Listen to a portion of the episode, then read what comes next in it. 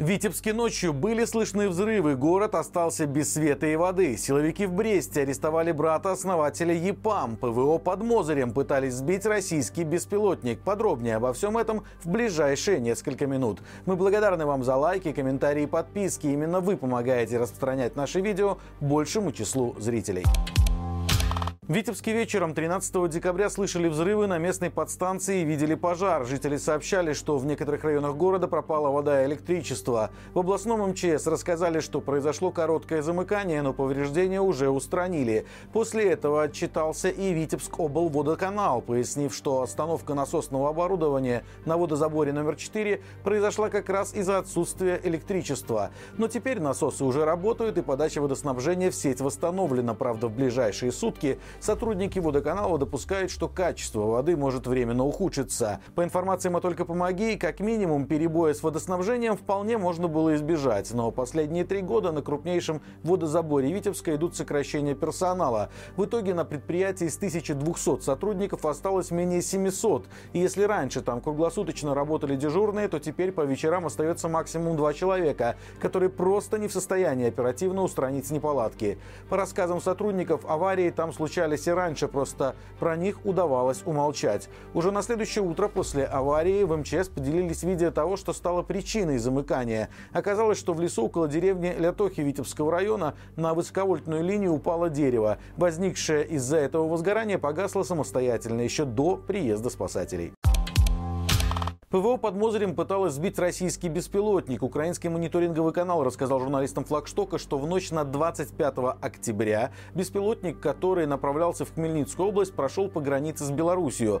Время фиксации российского БПЛА в приграничье совпало с днем, когда жители полесских райцентров Гомельской области зафиксировали звук громких взрывов. Напомним, жители Мозыри тогда сообщали, что многие этой ночью почувствовали вибрацию стены, услышали дребезжание стекол, а на улицах залаяли испуганные собаки и сработали сигнализации автомобилей. В то же время звуки взрывов были зафиксированы в Наравлянском и Ельском районах. Тогда жители рассказали, что видели два пуска ракет в районе деревни Большой Боков, где с начала полномасштабного вторжения в Украину расположены комплексы противовоздушной обороны. Правда, на следующий день анонимный милицейский паблик, который специализируется на освещении репрессий на Полесье, дал нелепую версию, что жители Беларуси слышали подрывные работы на Коростенском месторождении гранитов в Украине, который находится в 120 25 километрах от Мозыря. Из всего этого можно сделать вывод, что из-за пролетающего в приграничье российского беспилотника произошло боевое применение ракетных комплексов противовоздушной обороны, которые расположены в Мозырском районе.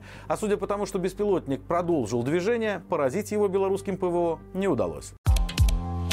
Брестские силовики пришли в компанию брата основателя ЕПАМ. Это произошло еще на прошлой неделе. Речь идет о крупнейшем поставщике теплотехнического оборудования и услуг для жилищно-коммунальных хозяйств и строительных организаций. Возглавляет компанию главное специализированное конструкторское бюро 75-летний Семен Добкин, старший брат Аркадия Добкина, основателя ЕПАМ.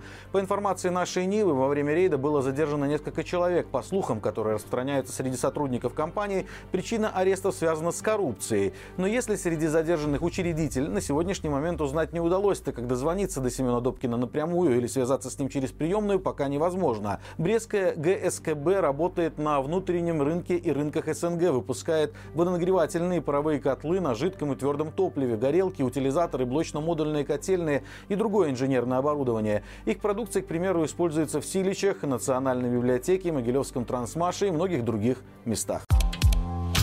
На Гомельщине сформированы тайные избирательные комиссии. Дело в том, что впервые не называются данные их членов. По словам председателя ЦИК Игоря Карпенко, фамилии не публикуются, чтобы не начались буллинг и травля этих людей. В итоге госсми Гомельской области выдали сообщение о формировании комиссии, составленные под копирку. Как заметил Флагшток, слово в слово информация о создании районных комиссий, опубликованная в газетах райисполкома, повторяет публикацию о формировании областного и окружного избиркомов. Правда, не обходится без казусов. Так, например, в Лоевской районке написали, что в областную комиссию выдвинуто один человек. Однако на самом деле выдвинуты они в комиссию районную. Стало быть, местные идеологи просто поленились лишний раз вычитать текст и просто вставить присланные сверху цифры.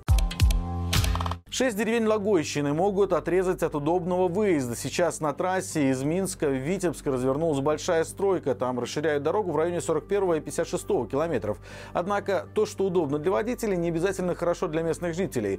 Неожиданно оказалось, что из-за реконструкции дороги М3 несколько населенных пунктов могут остаться без привычного съезда к ним. По словам местных, теперь для того, чтобы добраться от дома до остановки на трассе, нужно идти 45 минут пешком, хотя раньше было 15. На машине же вместо вместо 40 километров придется ехать 70. Получается, что от транспортного сообщения с Логойском окажутся отрезанными сразу 6 деревень. Все они находятся через трассу от районного центра. Сейчас в этих деревеньках нет ни магазинов, ни аптек, ни школ, ни возможности заработка. Местные жители либо работают в Логойске, либо ездят в Минск. Из-за новой организации дорожного движения они будут лишены возможности оптимального сообщения с ближайшим крупным населенным пунктом.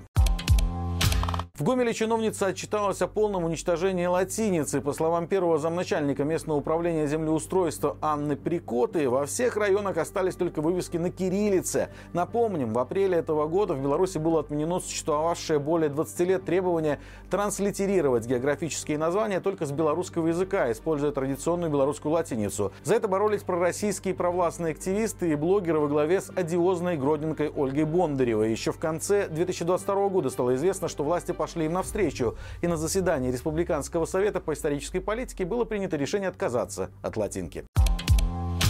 Друзья, сегодня на нашем канале вышел новый выпуск горячего комментария, в котором обсуждаем с экспертами новую поддержку белорусских демократических сил и гражданского общества, о которой заявил Евросоюз.